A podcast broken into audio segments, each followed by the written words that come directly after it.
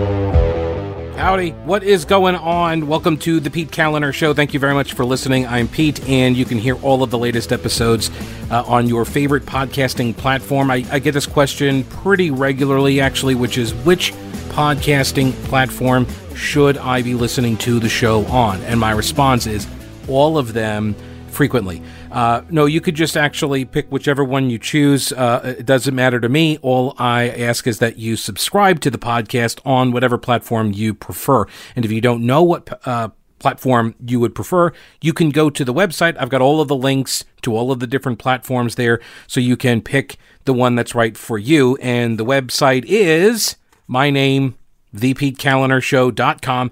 Uh, and you can also get links to everything else. We've got our marketplace. You can read about our advertisers. You can become a supporter of the program uh, through the Patreon page, uh, which is linked up there, like Chris has done, and uh, Dr. Dan, and Nick, and Patty and Stephen and Trudy and Matthew. I appreciate everybody's support. Uh, the show is made possible by you. Uh, it's also made possible by advertisers like Mattress Man. And uh, they recently, when all of this COVID uh, stuff started breaking out, they went through and redid their entire website because they recognized that, uh, you know, as everybody is being told to stay at home, uh, that means you know, people aren't going to be able to walk the showrooms, lay on the beds, and all of that. And uh, so Chuck and the folks at Mattress Man, they said, you know what? Let's redo our entire website and uh, streamline it, update it, and by doing so, we'll make the experience way better for the customer uh, that comes to the site. Because look, if you're sheltering in place for, uh, like I think now we're supposed to be out of this sometime in like 2027, I think, right? Uh, so uh, if you're going to be uh, in your house for all of this time, you need a good bed, right? And we all know that getting a good night's sleep is going to help you combat stress and anxiety for optimal health. So go to mattressmanstores.com and check out all of the inventory. They've got it in stock. They have a 120 day comfort guarantee. So that ensures that you're going to love the mattress, right? And if you don't, they'll exchange it for free for a limited time. The 120 day comfort guarantee. How can you go wrong with that? Uh, also, if you are local to the Asheville area, you can get the free local white glove delivery. Uh, they do uh, ship all over America. So if you are listening somewhere else, and you still are looking for a bed, I still recommend mattressmanstores.com as the place to go. And on top of all of this, uh, they are offering a 20% savings if you type in the discount code, only heard here, RESTWELL is the code. RESTWELL, R E S T W E L L, RESTWELL, and get an additional 20% savings site wide at mattressmanstores.com. Experience the difference at Mattress Man, buy local, and sleep better. One of the things that's going on, uh, not just in North Carolina, but all over the place in states all over, uh, these protests, these reopen protests. And as I'm doing this show, uh, there's one occurring actually right now in Raleigh. I am not attending. I do not believe that the juice is worth the squeeze on this one for me at this point. Uh, it's just not. I'm not. Uh, I'm not going to go uh, drive to Raleigh and um, you know use up the gas and and sit in a car uh, to demand that the governor do something that I think he's actually getting ready to do. And by the way, part of the um, uh, I, I, think part of the hesitancy that a lot of people that are trying to protect the precious uh, governor in this situation, uh, part of the deal here, I think, is that they don't want to be seen as caving into conservatives. I, I know how it, it sounds silly, but I'm beginning to suspect that this is the case. I think what's going on here is uh, that the governor and his Democratic handlers, the the political handlers, you know, they don't want him to be seen as capitulating to a Republican inspired movement. Uh, they, I, I think that he would have proceeded down this path to reopen the state. I think he waits for others to tell him what to do. I do. I, like I really believe that. I think I think he uh, well, I know he did it when it came to the closing of the schools. He said, "I want to see a school district, preferably a big one, make this decision first, and then boom." I think Wake County was the first, or maybe it was Guilford or Forsyth, I forget. Uh, maybe Mecklenburg, one of the bigger districts in the state. Immediately after hearing him say that, they went and closed their schools. And as soon as they did that, he then issued the order and closed everybody right? Um, on the reopen NC stuff, he said at the press conference on what was it Friday, I guess, uh, that you know his his plan tracks very closely with what the president's plan is. And look, his plan, quote unquote, and I'm using air quotes on that one heavily because it's not really a plan, uh, at least what he presented to the state. Uh, this isn't his idea either. He's he's drawn this from other Democratic governors around the nation. And again, I'm not knocking that. I'm not insulting that process or anything. Uh, I'm just saying I think that what is occurring right now and why there's this sort of stiff arm reaction to the reopen NC uh, effort is that uh, they don't want to be seen as following Republican leadership on this. They want him to own the decision if it's the right decision. The problem is they don't know if it's the right decision yet. so they're trying to slow walk the decision because they're not sure how it's going to work out yet. And if they knew, they would totally run forward and do it. But they don't know, so they're waiting and they uh, they don't want to be blamed if they start to reopen the state and you see a bunch more cases.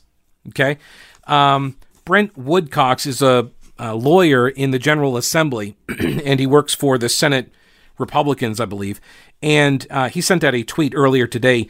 Uh, he said that reopen NC is what you get when you won't tell the public how many people have recovered from the virus in the state, how much testing you need, or what trends you are tracking to make decisions about lifting restrictions. People will not submissively follow orders without information. He is exactly right.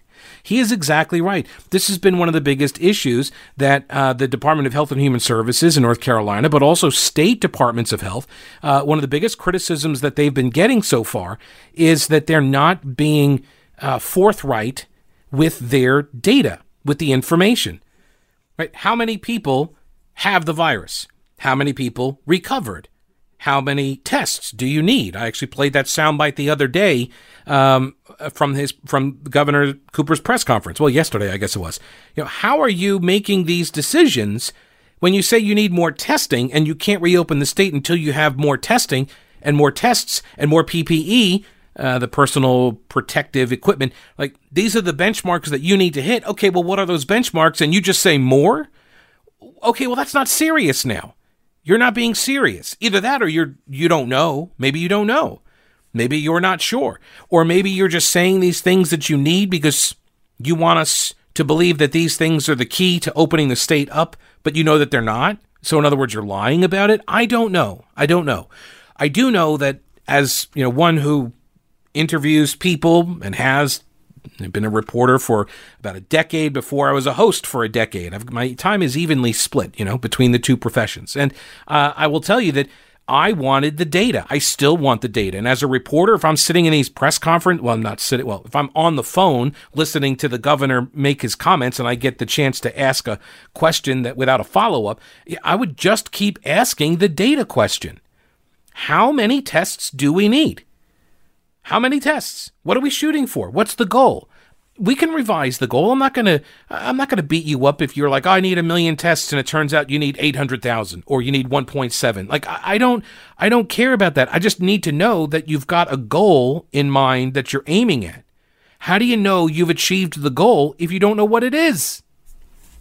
I want to bring together uh, some pieces here uh, from over the past three weeks, and um, I've been slowly and steadily building this stack of stuff here.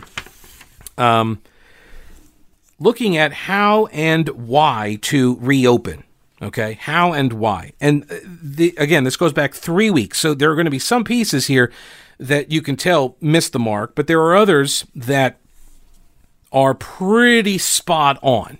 and and uh, started laying out these and this these things because I've read these I read them 3 weeks ago and this these pieces these articles and opinion pieces and data pieces like these um, this reporting has informed my opinion over the course of the last 3 to 4 weeks all right? Um, I think I've been pretty consistent so far. I, I, I disagree with people that call this thing a hoax. Uh, it's not. I have read people uh, who are you know in the medical field and they've uh, reported on what this thing does to the body and it's awful and life changing, life altering if you survive it. Um, I also looked at a lot of the research and stuff that's coming out about who who gets it, who's worst affected by it. Little things like having fresh air might actually improve your your ability to beat back the virus in the early days. Fresh air, even just an open window. Isn't that amazing? Just having an open window. They're they're seeing some sorts of uh, connection, which would explain, by the way, one of the other pieces of information uh, about the homeless population. That those that have been tested, they see a lot of uh, a high percentage of the homeless pop- uh, population has it or has had it in the past, but didn't have any symptoms. Is there some connection there with being outside? Connection there to vitamin D levels from sunlight? Um, there's also the connection of smoking you would think smokers would just be dropping dead from all of this, but they're not. They actually have one of the lowest rates. Why? Because apparently the nicotine is some sort of a suppressor in the uh, in the lungs. I don't know. I'm not a doctor. I'm just telling you this stuff that I've read. They're like they're surprised to learn that smokers and former smokers are not being affected by this. It's almost like it's almost like there's been some sort of uh, benefit to the smoking. I'm telling you, people, like my whole life has built up to this very moment, right? I mean, I was a smoker, right? Uh, I'm Gen X, and so I'm perfectly content just sit, uh, just staying at home, sitting in the uh, in the house, and uh, you know, entertaining myself with all sorts of, uh, you know, I can I can read, I can watch movies, I can uh, play video games, I can do all of these things, and it doesn't bother me whatsoever. Uh, like, like really, you need me to stay home to save America? I'm your guy. I can do that. No problem. so, and I used to smoke. So if I have to go out to the grocery store, uh, my chances of beating this thing are pretty good. Now, the downside is that obese people tend to fare not so well with this. And I uh, could stand to lose a few pounds. I'm not getting my steps in um, nowadays for some reason, just not getting the steps. So uh, I want to uh, bring a couple different pieces here uh, together. Um, sort of like Tim does at Old Grouch's military surplus. He brings a ton of different pieces together, and in doing so, he can give people all sorts of a uh, variety of vintage and modern items at Old Grouch's military surplus in downtown Clyde. It's an old school traditional store. Um, he's all online right now, though, because of the COVID. Okay. See my friend Tim uh, or I should say, text my friend Tim because he's taking your text messages. I'm going to give you the, the number to text. He gets new stuff in all the time. It's American made because it's real military surplus. Um, and he can also offer you uh, advice about emergency preparedness items and what you need to do. Um, he can uh, take an order. He can uh, answer questions you may have about a particular item that you saw at oldgrouch.com. Here's the text only number 565 2497. 565 2497. Oldgrouch.com is the website, and uh, tell them you heard it here on the Pete Kaliner Show. I appreciate it. So, uh, the reaction of the Reopen NC protests, which is going on today in Raleigh, um, I would submit it, it is it is a response to the way the government has behaved, and much of this has been seen in an in, as inconsistent. Some of these rules have been draconian, and certain businesses or uh, industries, uh, organizations have seemed to have taken the brunt of these rules. And for people who have a particular affinity for an organization that takes the brunt of the executive orders, uh, they don't see the consistent application of standards. They start asking questions and they view it through, as everybody does nowadays, everything is viewed through this political prism. And that's basically Trump now. And my God, can we please stop looking at everything through this partisan Trumpian prism? It is not required of us, okay? You can do other things besides view everything as good for Trump or bad for Trump. I don't care, okay? Frankly, I don't care if this is good for Trump, bad for Trump. I don't care if it's good for Cooper or bad for Cooper. I don't. I real I, I really don't. I just want the best decisions to be made with the best data available, and I want to be informed about what these uh, data points are and what we are learning. Everyone is impatient. I understand that as well. We all want the quick fix on this. It's not going to get fixed. And this is one of the things that I'm noticing people are coming around to realizing with this reopen NC uh, debate now, um, or reopen America what this debate is sort of bringing to the surface. There are a lot of people that thought that if we just stayed home for three or four weeks, that the virus would be gone. And that's not the case. Folks, we need to be prepared here for the coronavirus to be with us forever. I'm not kidding. Forever. Right? The flu is with us every single year. Like I go and I get my flu shot. You know, tens of thousands of people die every year from the flu. That's probably going to be what COVID 19 is from now on, unless they come up with a vaccine for it. But I suspect that the thing is going to mutate. But we'll see. Um, but you, but folks need to be prepared mentally for that, uh, for that likelihood, right? There's also, um, and, so, and, and that's just that, that's just my gut and what I'm reading other people, and, and that that's just my my guess at this point. However, flattening the curve was never a cure and there are a lot of people, I think, that were led to believe, or dare I use Governor Cooper's word, lured. They were lured into believing that uh, if we just sheltered in place and quarantined and self isolated and socially distanced ourselves, that we would uh, that we would lick this thing and we would be you know back up and running in a couple of uh, weeks or months, and that's not the case.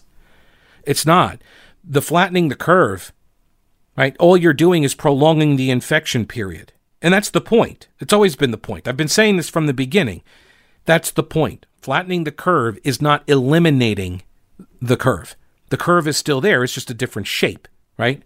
Instead of going way high really early and overwhelming the medical system, the healthcare system, uh, which that leads to more deaths than otherwise you would have. The idea is to space it out over a longer or spread it out over a longer period of time. Same number of people get infected, but the system doesn't get overwhelmed all at once. And by avoiding that all at once overwhelming, then uh, other people don't die.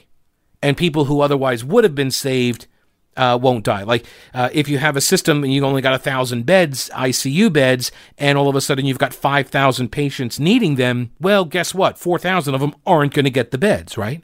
And chances are then that they're going to die. But if you can quote flatten the curve, spread it out, now you can get that five thousand people spread out over four months, and now it's you have enough beds because as people you know get cured uh, or I'd say get cured, but they uh, they beat it or they die, the bed becomes available, and someone else then goes into the bed. Right? That's the whole point. But a lot of people apparently thought that if we just stay home, we'll all be okay. And I think these are the folks that right now are having a very hard time thinking of this issue in anything other than a you want everybody to die if you say reopen the state kind of a way and that's not it's not an honest or accurate way to to approach this issue because that's not what people are saying.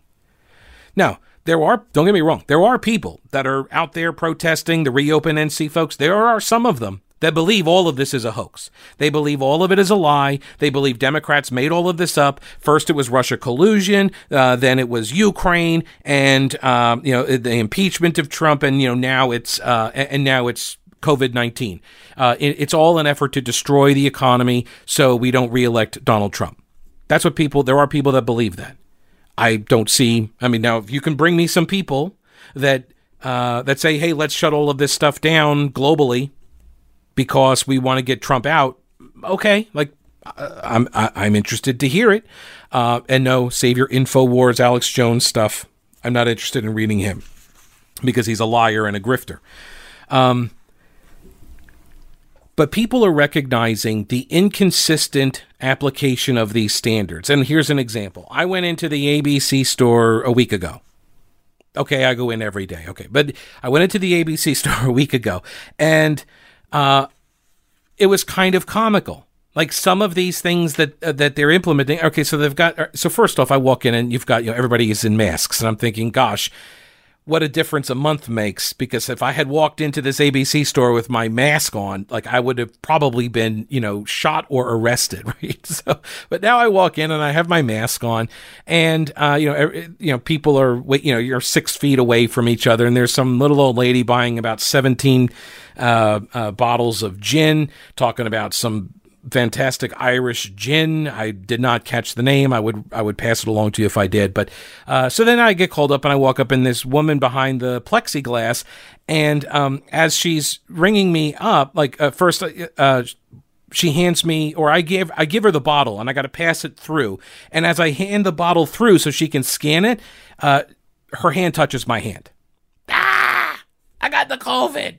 No, like that's but so okay. So there's a there's a a, a flaw, and then as she she scans it, and then she's as she's going to put it in the bag, she's got a couple of brown paper bags that are still flat. You know, like she pulled them out from under the desk, and she goes to pull them apart, and as she pulls them apart, she coughs, and she uses the bag to cover her mouth.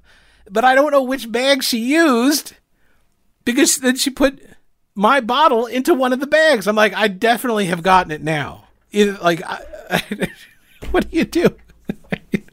but people see this kind of thing, right? And then, then they're being told, oh, but you can't, you can't drive through Raleigh honking your horns. You, you can't, uh, uh, you can't go to church and sit in the parking lot and listen to the preacher. Uh, you can't go inside the building, even though if it was a retail outfit, you could. 200 of you could walk into a retail outlet based on the occupancy, but if it's a church, no more than 10. Right? These rules don't make sense when compared to other rules. And people are noticing this. And that's what Brent Woodcox was talking about in that tweet uh, at the beginning of the program that I read. By the way, Congressman Dan Bishop said he's going to uh, attend this uh, protest uh, in Raleigh, and I've actually got him confirmed to come on to the program. So we'll talk with Dan Bishop tomorrow, um, and I'm going to try to get that uh, into tomorrow's show. A lot of this debate, I use the term loosely, over opening or wanting people to die, right?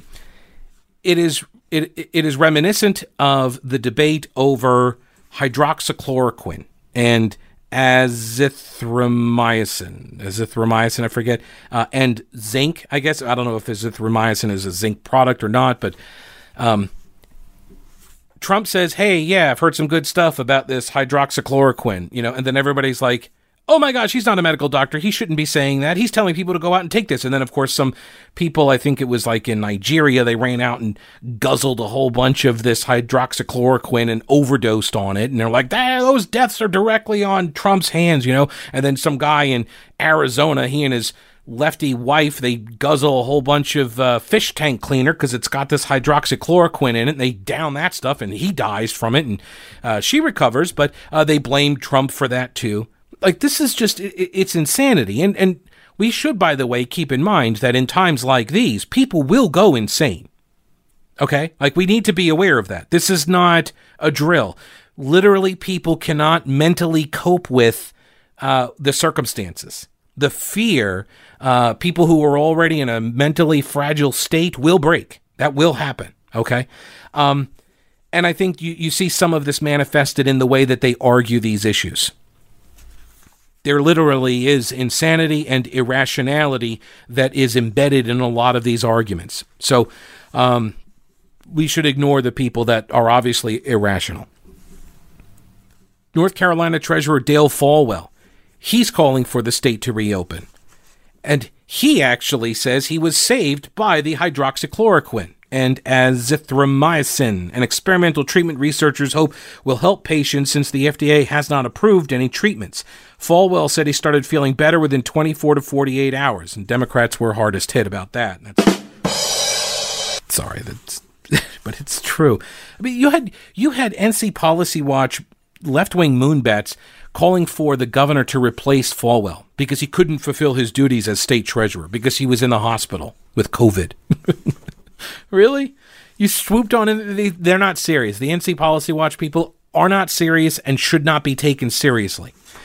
The National Institutes of Health said it had begun a clinical trial of this uh, drug, and um, the drug is used to treat malaria and blah, blah, blah. This was Fox News. They did an interview with Dale Folwell.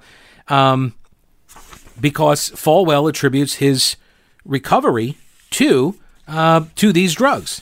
And the way that the left reacted to these drugs is very much the same way that they are reacting to basically everything in the Trump era, but it's the same way that they're reacting to this reopen NC stuff. They're like, we disagree with what you're suggesting, and so therefore you want people to die. You want them to overdose on hydroxychloroquine, or you want them to all get infected out at this rally. Once again, sheltering in place or staying at home, the quarantining, right, the isolation, is not a cure. It is not meant to prevent infections. It's simply designed to spread them out over a longer period of time. Chances are most of us probably going to get this thing if we haven't already. There's some new studies that are showing that like large portions of the population have already gotten it. So, we shall see. More testing is needed. How much m- testing is needed? I don't know. Maybe our governor will let us know at some point. He just says more. When you ask him how much, he only says more, more, more. All right, so bringing pieces together from over the past three weeks and looking at uh, how and why to reopen, right? So, first off, three weeks ago, there's a piece by Ben Domenech at thefederalist.com headline A one size fits all coronavirus strategy will create a Great Depression.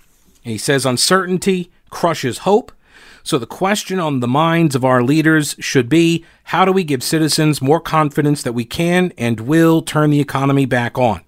While this shutdown has already done enormous damage, it is the uncertainty about how it will reopen that could prove far more destructive in the long run. That's he called this 3 weeks ago. He's not the only one.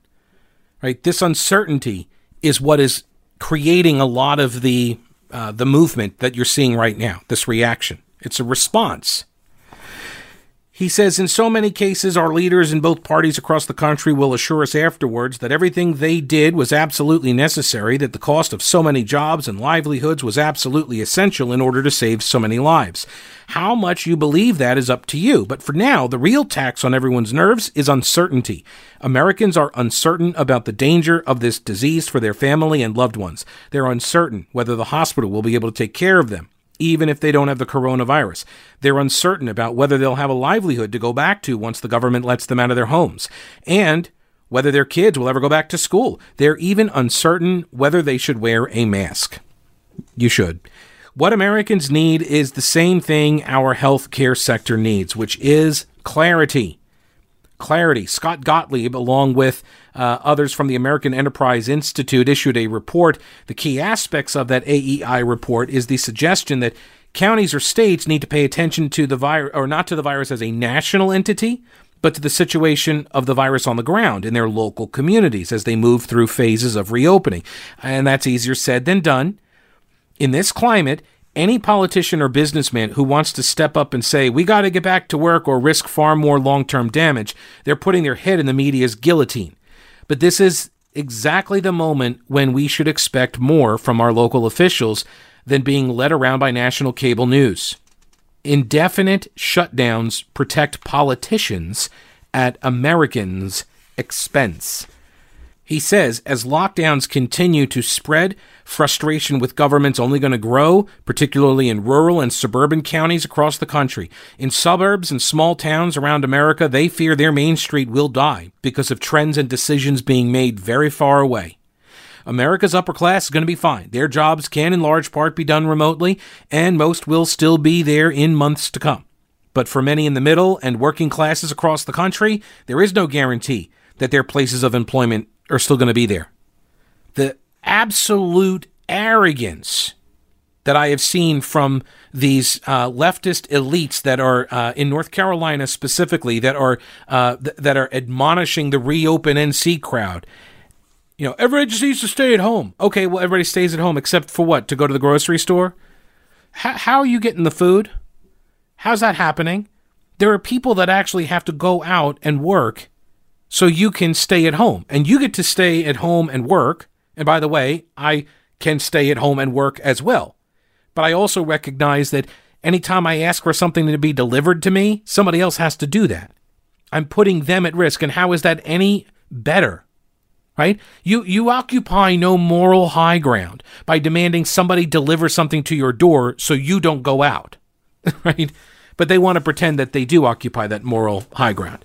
What makes this such an unprecedented moment Ben Domenech writes, is that we are doing this to ourselves. The virus is not turning off the economy. We are turning it off to get ahead of the virus. But a modern capitalist economy cannot afford to turn itself off for 60 days or more at the whims of politicians, more afraid of getting criticized by the national media than actually responding to the situation on the ground. American citizens have shown themselves absolutely willing to accept a 14 day home quarantine after exposure and case isolation.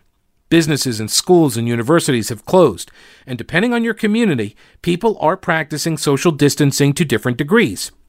But the idea that they're going to keep this up indefinitely is ludicrous and will ultimately lead to tests of authoritarian limits on their way of life. I would submit that we are at that stage right now. There's only so much sheltering in place you can do. Now, I, I am not saying that we go back to the way things were before. I believe, me personally, that's done.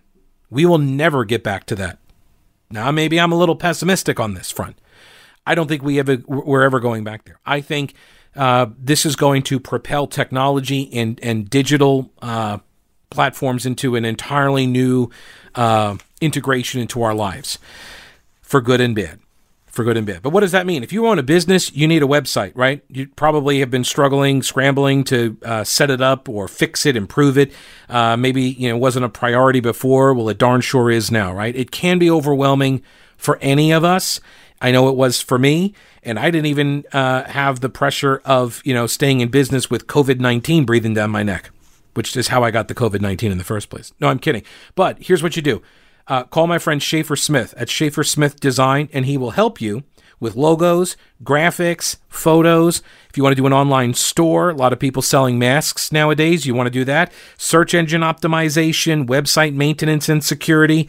For professional services, for corporate, small businesses, entrepreneurs, all of them. Schaefer Smith Design. Make your site look professional. It'll be user friendly for both your customers and you, so you can adapt quickly as well. He's going to empower you to be able to manage the things you need to manage on a regular basis on your own site. Okay. But he also does maintenance for you and security as well. SchaeferSmith.com is the website. SchaeferSmith.com. There was a piece by Jonathan Geach in uh, do, do, do, do, Medium. There's I've been reading a lot of Medium.com. A lot of people, you know what that site is? Basically, it's like a WordPress kind of platform you can go there and write stuff, um, and it sort of lives in perpetuity on their site. Uh, so you can blog there, you can post stuff there. It's it's basically like a blogging platform, Medium.com.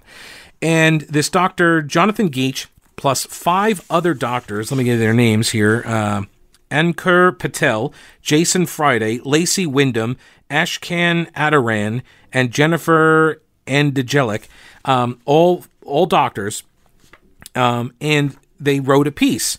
This was April 11th, titled Eight Reasons to End the Lockdowns Now. This was April 11th, okay? This is 10 days ago. We have gone from predictions of millions of deaths to hundreds of thousands, and now we're predicting about 60,000 deaths. This is with the likely over-reporting of deaths as well. Dr. Birx admitted the attribution of death uh, to COVID 19 has been liberal, her word not theirs. If the death count were limited to deaths directly caused by COVID 19, it would likely be even lower than this. The most effective time, and which I'm not going to get into this right now, but um, this idea that, well, he didn't die from COVID 19, just from complications that COVID 19 brought on with a pre existing condition, like I still count that as a COVID 19 death. I do. If you've got cancer and uh, you get COVID 19 and you die, it, did you die from the cancer? Well, no, you wouldn't have died right then and there but for the COVID 19. So I would count that as a COVID 19 death. But that's just me. The most effective time for social distancing is early in a pandemic. Lockdowns also slow the development of herd immunity, which helps a society move past the virus, right? This is this is the balancing act. And I've said this from the very beginning. These are all really difficult choices and nobody really knows what's going on. Nobody really knows. We're all kind of guessing. Everybody. Some people have more expertise, and so their guesses are going to be better than yours or mine, right? But everybody is still kind of guessing at what's happening because nobody knows. We were caught flat footed. Thank you, China. Uh, we were caught flat footed by this, and we've been tr- playing catch up basically ever since. And we are not a patient people. So, the most effective time for social distancing is early in the pandemic. And the longer you uh, drag out the distancing, flattening the curve, so to speak, the longer you do that, um, the slower it is that the herd develops immunity, that people get infected, uh, they uh, they then beat it, and now they don't get infected anymore. They now actually act as a barrier. Once you have it and beat it, you're now essentially a barrier um, against uh, the infection spreading because it hits you and it stops. We can still practice good hi- uh, hand hygiene, they say. We can wear masks in public and continue social distancing for the elderly and the high risk while we develop protective herd immunity for those most at risk. By the time the lockdowns began, COVID 19 had already been seeded in the U.S. for months, limiting the effectiveness of the lockdowns in the first place as the virus was already widespread. They say Economic collapse and unemployment are destroying families. Each day the shutdown continues, we lose about a million jobs, and many of those lost jobs will never return. They say we uh, have not overburdened the healthcare system. Um, I know this. I was talking with a friend of mine who, uh, uh, over the weekend, she's a nurse down in the Charlotte area. She says they're uh, they're having to essentially I don't want to say furlough, but like they're they're redoing schedules and stuff, giving people more time off they're like, oh, we don't need you now because there's just not enough demand, right? So if you were expecting and staffing for this this rush of of patients and you don't get it, now you're just you're cutting people, right? You're sending them home early. Although the ER and ICU capacity has increased in many locations, overall healthcare system capacity has decreased dramatically as all non COVID and non emergent care is being neglected. This has led to layoffs of healthcare workers and delays in care for countless patients, which will result in a range of negative consequences. Many important services are also being delayed blood donations, organ donations, screening colonoscopies, many other elective procedures. They're called elective, right? But if it detects cancer, was it elective? Right? It's very important to note that elective medical care is not useless medical care. Okay. People tend to think, oh, it's just a nose job or something. Not all elective procedures are purely, you know, cosmetic like that. Suicide may also kill as many people as COVID 19 this year. The mortality has been of COVID 19 has uh, been overestimated. The numbers uh, uh, miss those who are asymptomatic or recovered at home without ever seeking the testing. It's part of the problem with the numbers, and this is what a lot of uh, COVID truthers or deniers, or I don't, I don't want to be derogatory here, uh, but like uh, people who are like, oh, this is all a lie, you know, designed to get Trump. Part of the problem is we don't know the data because we don't know how many people got infected by this thing and never even knew it. They expressed no symptoms, right? Didn't know they were sick and just beat it and went about their daily lives. Uh, and so when you find out what is that total number, you know, you could be looking at data that looks, you know, wildly different than the data we have now. But all we can do is use the data we have now and try to collect more data. And again, we are not a patient people. So, what we really need to know is the infection mortality rate. Fortunately, we have some clues. Looking at the data from the Diamond Princess cruise ship, the infection fatality rate on that cruise ship was about 1%. However, the average age of people on the cruise ship is much higher than the age of the average American. When you adjust for the differences in age between the cruise ship and America, you see that uh, it's somewhere around, could be around 0.1%. There was a recent study out of Germany uh, in a city of Gangelt, Gangelt, I don't know, where they tested 80% of the population and they found the IFR, which is the infection mortality rate, was about 0.37. Okay. So we're, we're in the data collection mode because we don't have anything to compare it to. We, we this, we're practicing battlefield medicine. I keep saying this because it, it, seems like there are a lot of people who don't recognize that, and they they get people are getting angry because we don't know, and you should know, and you're telling us to do something, but you don't know. Well, you don't know either. Like you don't know either. You're just taking a guess too, right? Again, your guess is not better or worse than anybody else's, and I can usually assume it's not going to be as good as somebody who actually has spent their life, you know, devoted to studying the outbreaks of pandemics and such. Um, we have closed every school in America, even though children are, are at almost no risk from this disease. Um, yes, the curve uh, has flattened. As it has flattened, it seems more hospitals have found adequate PPE as well. The CDC estimates a possible second wave would be at least 150 days from the end of the lockdown, maybe this fall and ending the lockdowns would have no effect on the PPE for the current crisis. We would have plenty of time to prepare for a possible second wave. Authorities should show clear evidence regarding the benefits of indefinite lockdown. The previous models were wrong. The consequences of indefinite lockdown are quite staggering, they write. Again, that was a medium.com title, Eight Reasons to End the Lockdowns Now, and that was from about 10 days ago. Um, this is by Jeffrey Tucker. He is the editorial director for the American Institute for Economic Research. This piece was uh, late March. Andrew Cuomo, governor of New York. Oh, sorry, let me, let me skip that part.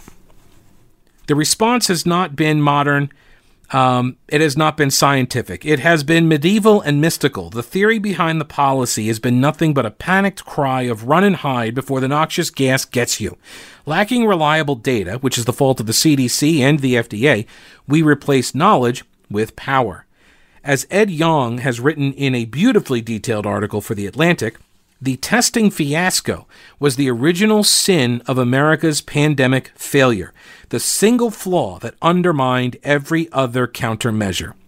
Even the widespread acceptance of social distancing as a new normal, even that, however much it helps to curb the spread, it presumes this absence of knowledge.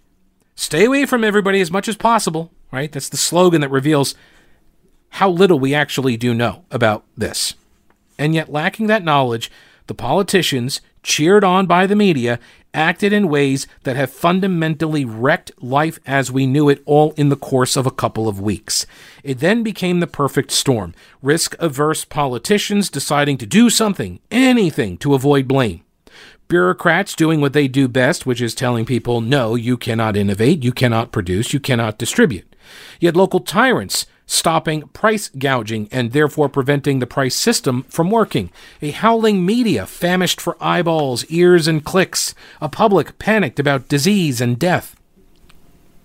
At the moment, we are enacting extremely severe measures in an effort to do something. However, we have very little evidence based data on how to guide our next steps, and we really don't know where we are, where we're heading, whether our measures are effective, or if we need to modify them there's a possibility that many of the aggressive measures could be doing way more harm than good, especially if they're going to be maintained long term. There will be major consequences in terms of lives lost, major disruptions to the economy, to our society, and to our civilization. The key is getting information on representative samples of the population. That's the key. This is why this is why I've been saying this for weeks now. You know, State Senator Phil Berger said, hey, let's do a thousand tests. We need to get a thousand sample tests out there. Let's start collecting data. And the media treated it like, oh, look at him trying to trying to bigfoot the governor. Or you're not the governor. You don't know what you're talking about. Oh, we don't want to. We don't want to devote these kinds of resources. Where are you going to get the money? Oh my God, what a stupid idea. Oh, are you an epidemiologist? Just, just shoot down, shoot down, shoot down. Fast forward three weeks. First off, He's got Wake Forest Baptist along with Atrium and schools all over the country, right? They're all doing this uh, kind of testing. And lo and behold, what happens? Governor Cooper and the DHHS partnering with UNC and Duke and East Carolina. What are they doing? Testing. We're going to need a lot of testing, lots of it. And it's ramping up, but it's going to take time, and we are not a patient people, right? It's going to take time to ramp up the testing, the production of the PPE, right? So, and there are things that GovCo can do to incentivize this because like, it's a very practical thing, but like, uh, if you are looking to create, uh, uh, protective equipment, you want to, you want to mass produce this stuff for all of the frontline workers and stuff. Um, how do you know that they're going to need as much? Like you, let, let's say you convert an entire plant you're out of business for whatever you were doing. You're like, I'm going to convert my whole plant. I'm going to crank out all of these goggles and, and masks and scrubs and everything else. I'm going to make all of this stuff. Okay, well, is that a long term plan for the company? Because what happens if uh, all of this does get beaten, or what happens if everybody now has enough, and now your the margins on that are terrible, and so now all of a sudden, like you're out of business again, right? So would you choose to do that? To make all of the initial investment and get that ramped up? So maybe there's a role there for GovCo to say, tell you what, you want to do these critical uh, industries that we need right now. Uh, we'll, you know, we'll float you loans to do it, uh, zero percent loans or grants or whatever. Um, there are two contrary strains uh, that are colliding. On the one hand, you have scientists that keep reducing their death rate predictions further and further, lopping off zeros day by day. And on the other hand, is accompanied uh, this is accompanied rather by appalling levels of despotism, even to the point of National Guard checkpoints at state borders and restrictions on what you can buy, even at essential stores. Right? Do you th- do you think people will put up for very long seeing seeds in the Home Depot? You know, with a big yellow uh, police tape across it, you know, caution tape saying you can't buy these seeds. That's not essential. It's ludicrous.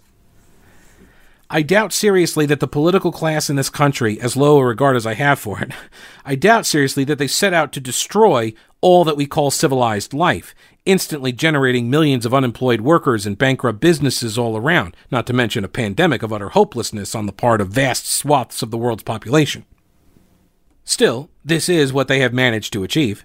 This is what their pretense of knowledge as opposed to actual wisdom has unleashed on the world, with incalculable human cost. Gene Epstein has dubbed this the Great Suppression. What truly should inspire us all right now are the grocers, the pharmacists, the truck drivers, the manufacturers, the doctors and nurses, the construction workers, restaurant workers, service station attendants, webmasters, volunteers of all sorts, philanthropists, and specialists in a huge variety of essential professions who keep life functioning more or less. And let us not forget the unessential people, quote unquote, unessential, if it's even a correct and vicious term that it is, uh, who have innovated ways around the Great Suppression to continue to serve others, to keep the rent being paid, and food on their tables. They are the means of salvation out of this mess. The market, hobbled and bludgeoned, still loves you. I still love Rowena Patton and her All Star uh, All Star Powerhouse team.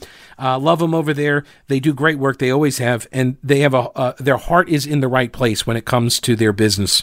Uh, they are the official Homes for Heroes agents in Asheville. That is a national program. They pick one real estate agency per market. They've been with Rowena f- ever since I've known her, now almost a decade, uh, and she's always uh, at the top, if not the top Homes for Heroes agent in America. It's this program that gives buyers and sellers 25% back from realtor commissions. Uh, that goes to police officers, firefighters, educators, members of the military, so veteran, active duty, and retired, but also healthcare professionals. All right. So if you are thinking about buying a home, uh, and you're like, oh, I don't, I, I don't know how I'm going to do this because I don't want people walking through my home, or I don't want to go walking through people's homes, you know, buying or selling.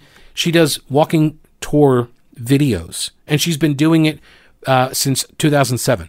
Okay, she got drones, so they get all the video of the house and everything. It can be done safely, right? So uh, I understand everybody's sort of in a in a holding pattern right now, but this too shall end. And when it does, you want to call Rowena Patton 333 4483. 333 4483, mountainhomehunt.com, and start packing. Next up, this was from March 27th. Daniel Gerstein and James Giordano, How to Reopen America. This was posted at, believe it or not, CNN.com. What is needed are real time point of care diagnostics that give patients and clinicians results while they wait. These methods would need to be inexpensive, readily available, and easy to use. Uh, this is called a PCR testing. Ra- rapid PCR testing will one day be offered, but is not currently available in the way that we need, which would be like in the doctor's office while the patient waits.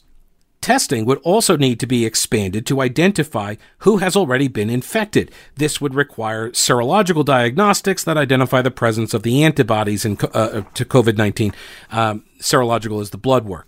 We also need to categorize individuals into different groups and consider distinct approaches to care and engagement for each group. I've made reference to this repeatedly, which is uh, these hot spots that erupt, they skew data for an entire area or state. Um, nursing homes is the is the big one. There will be an outbreak in a nursing home, and when this outbreak occurs, the numbers skyrocket for a county. Does that mean that everybody in the county needs to be on lockdown? Or maybe just that nursing home where everybody who's sick has it, right? Like that's where they all are. Just lock that down, right? so uh, there has to be a smarter approach to this. Um, but because it's so contagious uh, and you know, media, if, if you're not scared, media is not doing its job. Um, media has done such a very good job of scaring everybody about it that uh, it's it's prompted this response to shut everything down, and then everybody's looking at the numbers. And here's a classic example: happened today. Uh, t- uh, TheHill.com did a story about how uh, the number of cases in Kentucky spikes just as protests to reopen the state as if the two are connected, right? And you read, I did, I read the whole article, and what you find out is that the the number of cases in Kentucky have been going up for the last few days. This is this spike was expected, but like last week, there there were these protests in the state capitol. Now they haven't connected anybody at the protests to being new patients and causing this spike. There's no connection there. They're just saying the numbers went up. Oh, and by the way, last week there was these protests.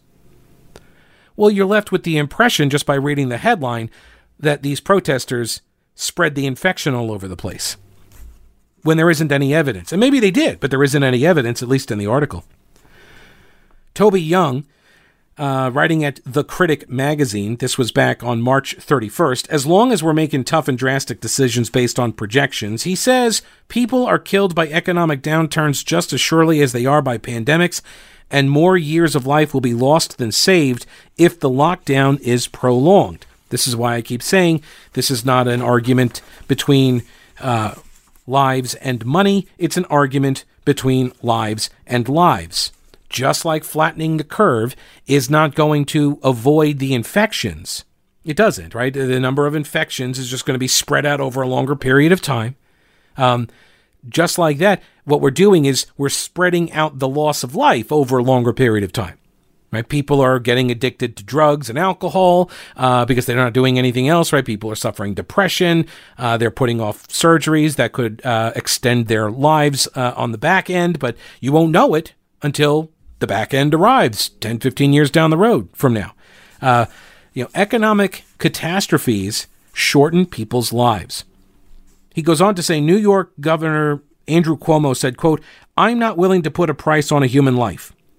Setting aside the fact that policymakers frequently do, in fact, put a price on human life when deciding, for example, how to allocate health resources, uh, these high sounding pronouncements ignore the fact that economic downturns cost lives. The choice that politicians are making is not between saving lives and economic growth, but between sacrificing lives now and sacrificing them in the future. Being politicians, they've plumped for short termism, but they shouldn't pretend that's an act of great moral courage.